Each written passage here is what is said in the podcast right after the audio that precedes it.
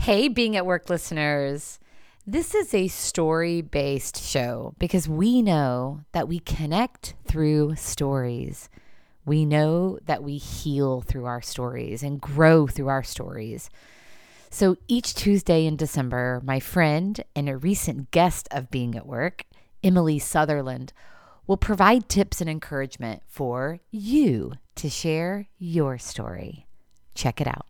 Hey, everybody. Thank you so much for joining me for the past four Tuesdays. And on this Tuesday takeover, I'd like to leave you with a conversation about how to make authentic connection with coworkers, clients, bosses, and employees without oversharing.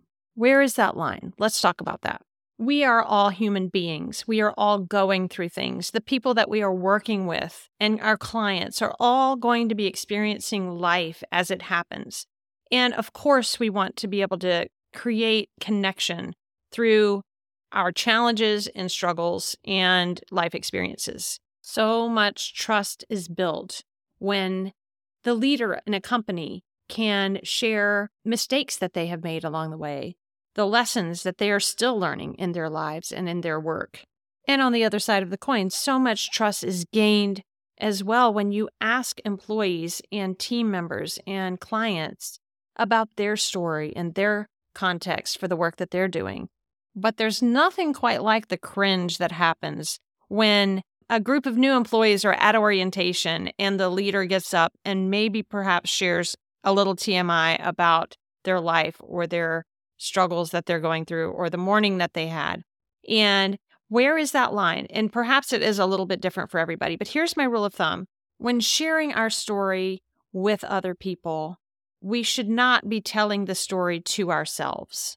If we're still processing the story, if we've never fully told it, or if we have not fully processed it and we're not exactly sure where the story is going, we're just sort of venting, it's not time to tell that story yet at least not in a professional setting. If you are sitting around the table with friends and you guys are asking about what's going on in one another's lives, that is a completely different situation than if you are in a meeting, you are in a training, you are leading a group of people in a project. Having those stories of connection about work, about your life, and the things that you have learned that apply to people in that setting, those are powerful storytelling moments Making an authentic connection does not require you to tell the deepest, darkest secret that you have.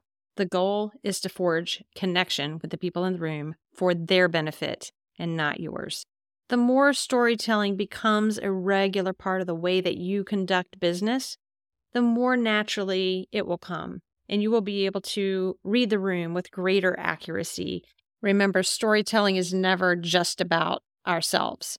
Great stories are mutually beneficial in life and in business.